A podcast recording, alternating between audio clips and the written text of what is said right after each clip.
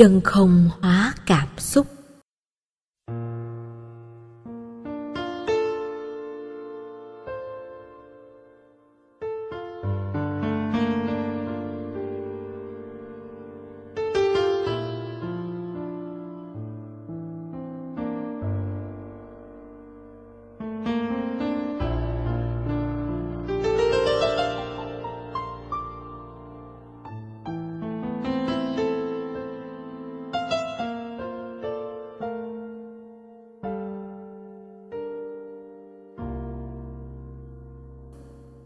Ở trên, tôi có nói qua về vấn đề liên minh cảm xúc.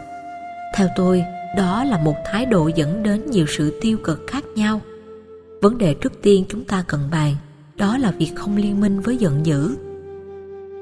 Theo phương pháp không liên minh, người ứng xử không nên đứng về phe nào để tạo tình huống cô lập cho người có vấn đề. Như trong quan hệ gia đình, khi người vợ hận chồng vì tính không chung thủy hoặc bỏ bê vợ con. Người mẹ muốn con đứng về phía mình để tấn công chồng bằng cách nói những điều xấu của cha cho con cái nghe. Ngược lại, có những lúc người cha muốn đứa con đứng về phía mình, cũng nói xấu về người mẹ, đẩy người mẹ vào thế phiền não khổ đau. Sự thiết lập liên minh trong tình huống này là một nỗi đau của nhiều gia đình. Nếu quý vị là người con bất hạnh trong gia đình đó thì đừng nên liên minh về phía cha hoặc mẹ. Vì làm vậy, chúng ta sẽ phá vỡ đạo lý hiếu thảo với hai đấng sinh thành, góp phần đổ dầu vào lửa, thiêu đốt hạnh phúc gia đình. Không liên minh với người khác trong cơn giận là cách làm phiền não đã phát sinh không có cơ hội phát triển. Nếu hai người bất hòa với nhau mà có người khác đứng về phía một trong hai, thì người được liên minh sẽ hãnh diện tự hào và cho rằng mình có lý, người kia sai. Do vậy, sự căng thẳng trong quan hệ đó sẽ có mặt. Phản ứng cực đoan trong tình trạng thiết lập liên minh là đẩy người không có liên minh vào chân tường. Điều gì sẽ xảy ra nếu tình huống đó xuất hiện? Dù không đoán trước được tất cả hậu quả xấu, nhưng chúng ta vẫn có thể thừa hiểu sẽ chẳng dẫn đến kết cục tốt đẹp cho cả ba bên tức hai đương sự và người liên minh. Trở lại tình huống bất hạnh khi người vợ bị người chồng không chung thủy bạc đãi. Do chịu quá nhiều khổ đau và mặc cảm, người vợ với tư cách là mẹ yêu cầu con đứng về phía mình để chống lại cha. Nếu con thương và đứng về phía mẹ, thì đứa con đó trở thành bất hiếu với cha. Còn nếu đứng về phía cha, thì mất lòng mẹ được bên này sẽ mất bên kia và ngược lại. Thế nên, dù tình trạng giữa vợ chồng ra sao đi nữa, thì cả hai người không nên liên minh với con cái để chống đối người còn lại. Hậu quả khác của cách thiết lập liên minh vừa nêu còn tạo ra tâm lý nạn nhân ở những đứa con, đặc biệt là con gái. Khi liên minh với mẹ, chỉ trích sai lầm của cha lớn lên người con gái không còn tin tưởng sự chung thủy của bất cứ người đàn ông nào nữa, vì người cha cô thần tượng đã bị sụp đổ qua ứng xử quá tồi tệ với mẹ. Nói cách khác, thiết lập liên minh để tạo đối lập và trả thù chỉ là cách làm cho nỗi đau và cơn giận dữ được nuôi lớn, vô tình tạo nên sự đổ vỡ. Những người con trong tình huống này chỉ nên đóng vai trò khách quan để thấy được gốc rễ của sự bất hòa giữa cha và mẹ là lý do gì? Từ đó tìm cách tháo gỡ. Hãy đóng vai trò là người chữa lành các vết thương khổ đau. Hãy là dòng nước tưới mát sự khô cằn ở cha và mẹ để tình thương yêu của song thân tái tạo lại sức sống. Nếu làm người hòa giải không thành, thì cũng đừng làm cho mâu thuẫn trở nên nghiêm trọng. Người không liên minh nên làm công việc của người hòa giải hơn là công việc của người trọng tài. Do đó, đừng tạo ra thế đối lập giữa mình với hai đối tác đang gặp trục trặc. Vì làm thế thì sự phức tạp càng gia tăng nhiều hơn. Đừng bao giờ liên minh với khổ đau. Nỗi bất hòa vị đó không phải là giải pháp. Liên minh với một đối tác nào đó trong quan hệ bất hòa là đẩy người còn lại vào chân tường người bị cô lập trong tình huống này sẽ không còn đường hướng về tình thương, hạnh phúc, đoàn kết và hóa giải.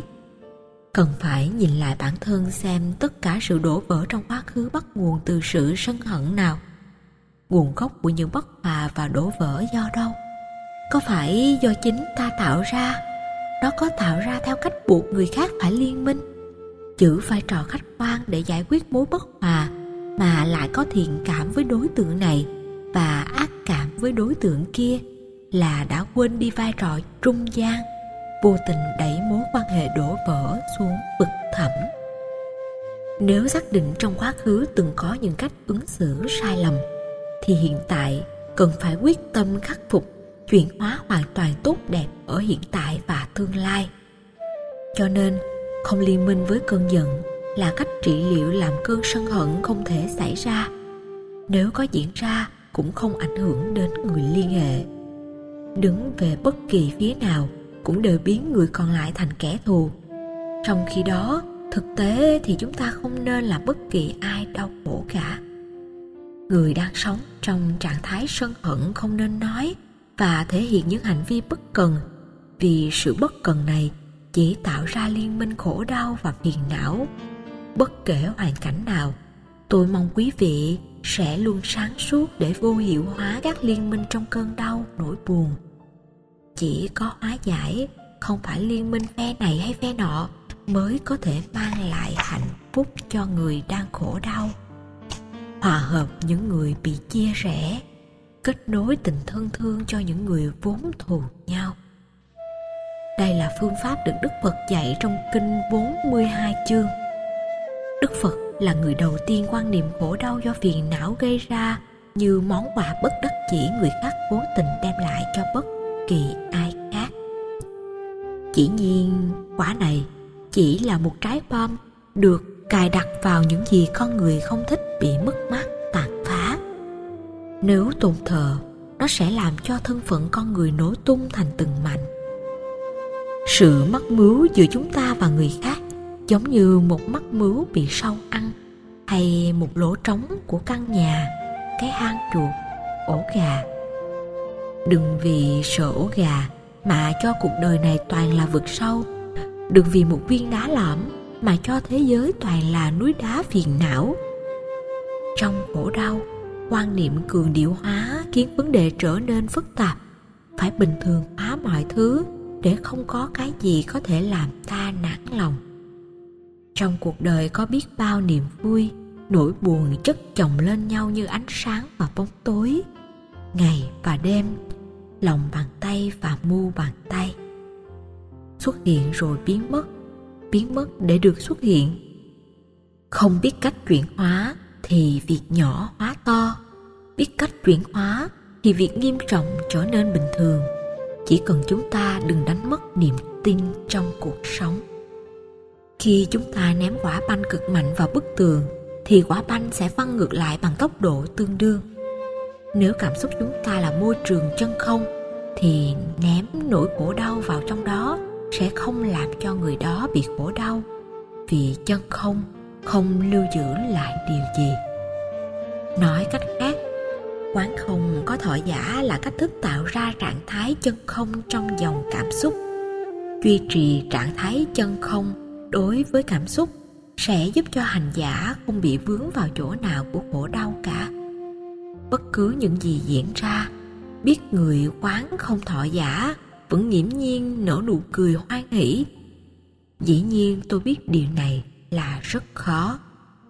Chân không hóa cảm xúc là cách thức gây tê nỗi đau để vô hiệu hóa nỗi đau vật lý. Nhờ đó, tinh thần vẫn vững chãi trong nỗi đau vật lý của thân nhà phật giới thiệu pháp môn thiền định đặc biệt, được gọi là diệt thọ tưởng định. Hành giả khi rơi vào trạng thái định này, thì dòng cảm xúc và ý niệm hóa không còn hoạt động nữa. Các hoạt động của thân thân hành, lời nói, khẩu hành và ý thức, ý hành đã lắng dịu hoàn toàn. Mặc dù các giác quan vẫn rất sáng suốt, trầm mặc mà con người vẫn điềm nhiên trước mọi biến cố trong đời, không hề bị bất cứ cái gì làm cho lay động. Thiền diệt thọ tưởng định chỉ có giá trị an lạc tạm thời, bởi nó tĩnh tại trong suốt thời gian con người đạt được trạng thái không còn ý niệm và cảm giác, nên mọi khổ đau có cũng trở thành không. Khi buông trạng thái đó ra, thì nỗi khổ đau của cảm xúc vẫn tiếp tục xuất hiện tác động đến đời sống con người. Do vậy, nó không phải là giải pháp dễ thực hiện và mang lại hiệu quả đối với đại đa số quần chúng. Tuy nhiên, trong trường hợp của nỗi khổ đau, chỉ cần hành giả áp dụng một phần của loại thiền định này đã có khả năng tách rời nỗi khổ đau thân thể ra khỏi dòng cảm xúc. Như vừa nói, nỗi khổ đau đặt trên nền tảng của thân thể và cảm xúc nên khi vô hiệu hóa cảm xúc và ý niệm hóa, thì nỗi đau có cũng như không. Cũng giống như luồng điện hiện hữu trong mỗi bóng đèn.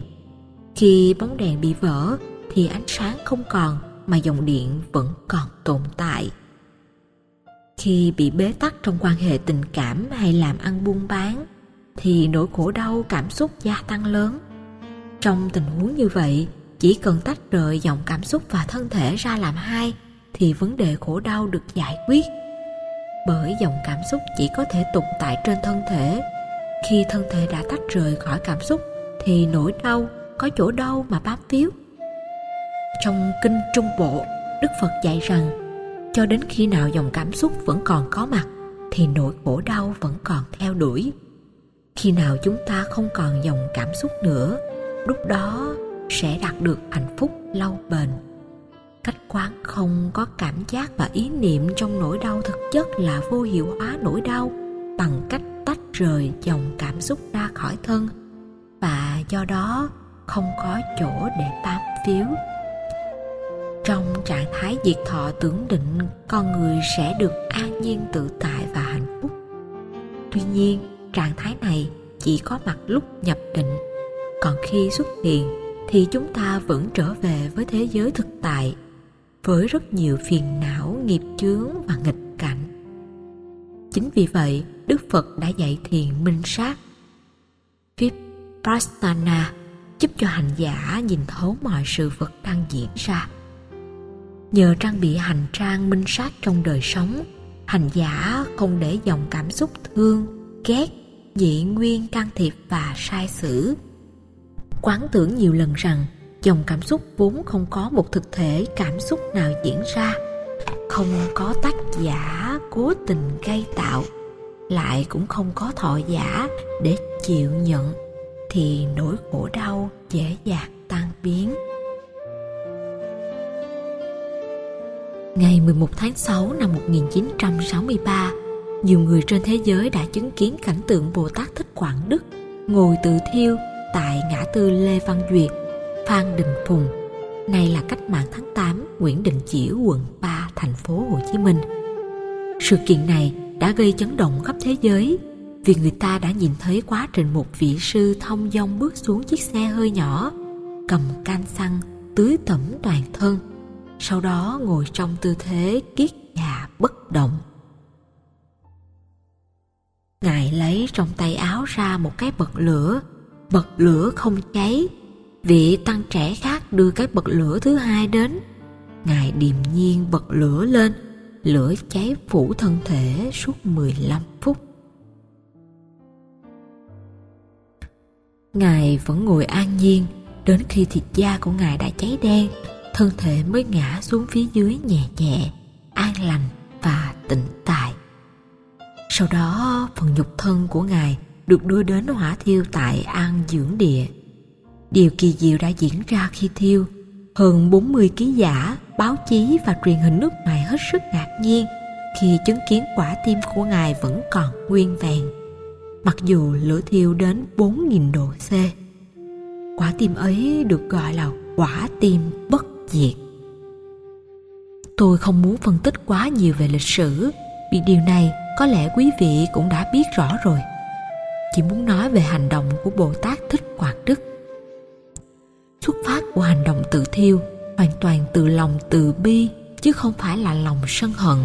Nên trong trạng thái của diệt thọ tưởng định, cộng với lòng từ bi kết thành quả tim bất diệt. Bởi quả tim tượng trưng cho tình thương và lòng từ bi không bao giờ bị tan biến trong lửa dữ của sân hận. Trong tất cả những biến cố của cuộc đời, nếu hành giả duy trì được trạng thái quán tưởng hỏa quan tam muội hay thiền từ bi trong những nỗi khổ niềm đau, thì trạng thái không thọ giả sẽ được tồn tại. Trong thiền quán, hành giả có thể vô hiệu hóa cảm xúc bằng cách vượt lên trên hoạt dụng dòng cảm xúc tại trung khu cảm giác, chứ không cần phải làm tê liệt như y học. Tê liệt là trạng thái ức chế, còn vượt lên trên nghĩa là tạo ra cái hỷ lạc trong thân trạng thái hỷ lạc này Đức Phật đã dạy rất rõ trong 16 pháp quán niệm. Ngài dạy, khi hít một hơi thở vào thật sâu hay thở ra một hơi thở nhẹ nhàng, chúng ta liên tưởng trạng thái hỷ và lạc đang tồn tại khắp toàn thân. Toàn thân được hiểu là nó có mặt trong từng thớ thịt, làn da, tế bào, gân cốt, mạch máu. Nếu niềm hỷ lạc tồn tại và xâm chiếm khắp toàn thân, thì dòng cảm xúc của khổ đau nếu có cũng được tan biến đi. Quán tưởng như vậy sẽ chiến thắng được cảm xúc khổ đau mà không cần dùng đến những loại thuốc gây tê hay gây mê. Nhập vào dòng thiền diệt thọ tưởng định chỉ vô hiệu hóa khổ đau trong một thời gian ngắn vận dụng phương pháp quán về tỉnh tại hỷ lạc thì lúc đó hành giả có thể vượt qua được khổ đau. Phương pháp này là một trong những nghệ thuật rất hay mà chúng ta có thể học tập và hoàn toàn có thể áp dụng thành công. Theo quy luật, sự vật tồn tại ít hơn mạng sống con người. Thân thể chúng ta như một cỗ xe, theo quy luật thì phải cũ, phải hư hỏng, phải ngừng hoạt động. Nên đừng cầu phật gia hộ cho hết khổ cầu nguyện không hết khổ đâu chúng ta phải làm rất nhiều công đức, nhất là công đức về tuổi thọ và sức khỏe thì mới sống khỏe và sống thọ được. Muốn cho nỗi khổ đau không có mặt thì phải gieo trồng phước báu của tuổi thọ và sức khỏe. Chúng ta mới vượt khỏi. Nếu không gieo trồng phước báu ấy thì nỗi khổ đau vẫn tiếp tục gia tăng. Nếu không vững tâm, chúng ta trở nên tiêu cực chán nản, thất vọng, bế tắc. Một phương pháp quán khác được đề cập trong kinh điển là quán chỉ đơn thuần là cảm xúc. Quý vị lưu ý từ chỉ đơn thuần. Trong ngữ cảnh của thuật ngữ hành trì này, đơn thuần có nghĩa là dòng chảy của cảm xúc không mang theo hạnh phúc và khổ đau. Khi dòng cảm xúc xuất hiện hành giả chỉ ghi nhận nó xuất hiện như vậy thôi. Đừng đánh giá cảm xúc. Đây là phương pháp dạy chúng ta không chấp tướng chung và riêng. Khi nhìn tướng chung hay tướng riêng của cảm xúc, thì chúng ta sẽ không chiến thắng được cảm xúc. Ngược lại, chỉ quan sát nó đơn thuần là cảm xúc thôi, mới có thể vượt lên trên nó và tháo gỡ những bế tắc. Để làm được điều này chúng ta cần phải có những sự hỗ trợ. Đầu tiên là chăm sóc các giác quan. Làm thế nào để các giác quan hoạt động tuân thủ và phục vụ cho đời sống của mình, chứ không nên lệ thuộc vào nó?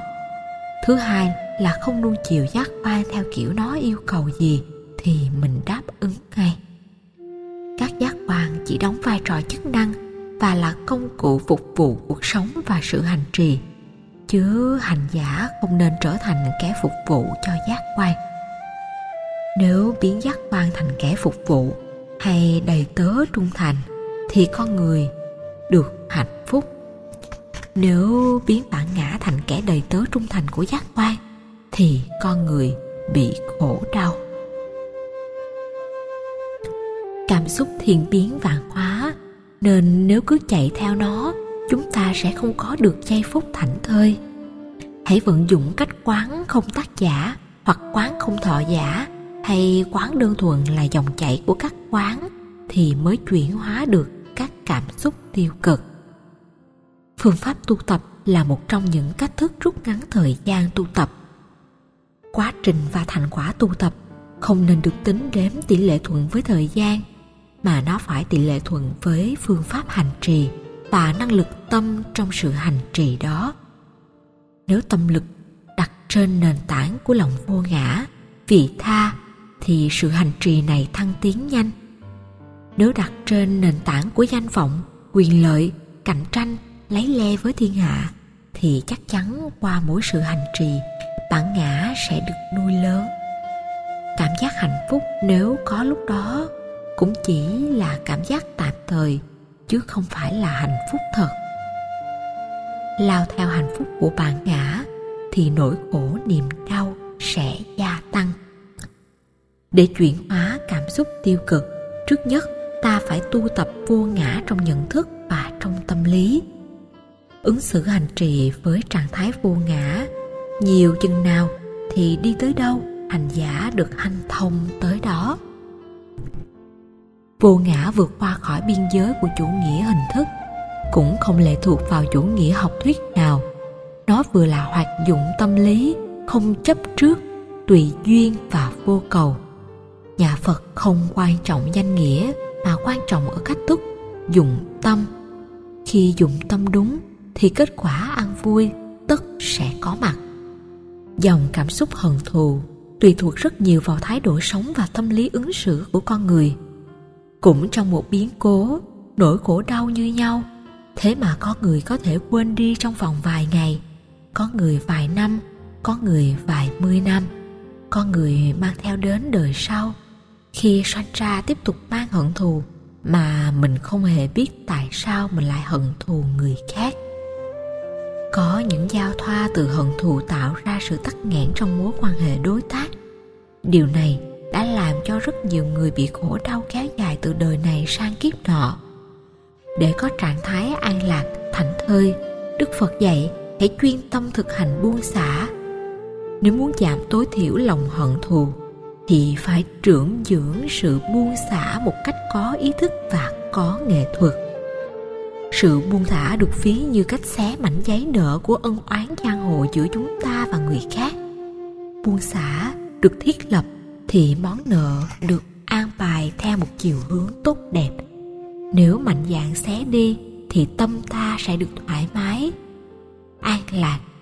Còn giữ là đang giữ ngọn lửa trong căn nhà, có thể tạo ra hỏa hoạn. Trong sự thiêu cháy của lòng sân, kẻ thù chưa chắc đã bị đốt. Trái lại, người ôm hận đang nỗ lực, có ý thức thiêu đốt chính mình và người thân truyền dòng cảm xúc hận thù đó cho người thân hay bất kỳ ai, thì hận thù, tiếp nối hận thù không tháo gỡ được. Trong kinh đại bảo tích, đức phật đưa ra ẩn dụ về con khỉ đang nhảy từ cành này sang cành khác. Bất thình lình, cành cây gãy, nó bị rơi xuống đầm lầy. Nó càng vẫy vùng thì càng bị chìm sâu, cho đến lúc không còn đủ sức để vẫy vùng nữa thì chết. Đức phật dạy dòng cảm xúc khổ đau của hận thù cũng như vậy. Khi bị một mũi tên của hận thù bắn vào tim, thì sự đau nhói làm cho chúng ta dãy dụa đức phật dạy nghệ thuật tháo gỡ bằng cách đừng dùng đuôi của mũi tên để kéo ra. Vì kéo như vậy, mũi tên theo thế nghịch sẽ xé da thịt bên trong. Tốt nhất phải chịu đựng, có bản lãnh cầm lấy mũi tên bẻ gãy phần đầu sau đó mới dùng hết sức bình sinh, rút mũi tên ra. Chịu đau một chút, nhưng sau đó ta còn có cơ hội để chữa lành. Nếu lúc đó vội vàng giãy giụa muốn trả đũa, thể hiện tất cả nỗi khổ đau, chúng ta đã tự biến mình thành nạn nhân lần thứ hai. Mỗi lần tâm niệm hận thù xuất hiện, thì ta trở thành nạn nhân lần nữa dẫn đến tự hoại lần hồi mà không hay. Như vậy, ý thức về tác nhân gây ra khổ đau là nguyên nhân sinh ra nỗi hận thù rất lớn. Rõ ràng, tác nhân của nỗi đau dưới góc độ tâm lý trị liệu không phải do kẻ thù, mà do chính chúng ta không buông bỏ được cảm giác hận thù. Vì vậy, sự trả đũa không phải là giải pháp lâu dài. Trong kinh pháp cú có câu hận thù diệt hận thù. Đời này không có được. Tự bi diệt hận thù là định luật ngàn thu. Chỉ có tình thương, lòng từ bi, sự tha thứ mới có thể chấm dứt được hận thù một cách vĩnh viễn.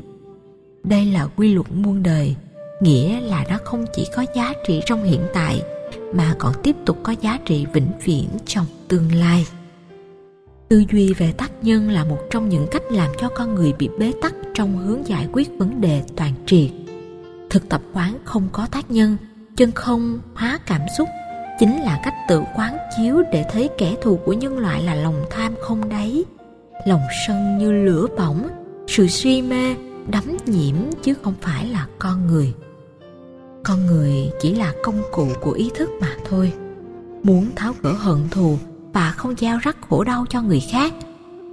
Tốt nhất, chúng ta chuyển ý thức từ cực đoan trở thành ý thức khoan chung rộng mở, biết tôn trọng sự sống.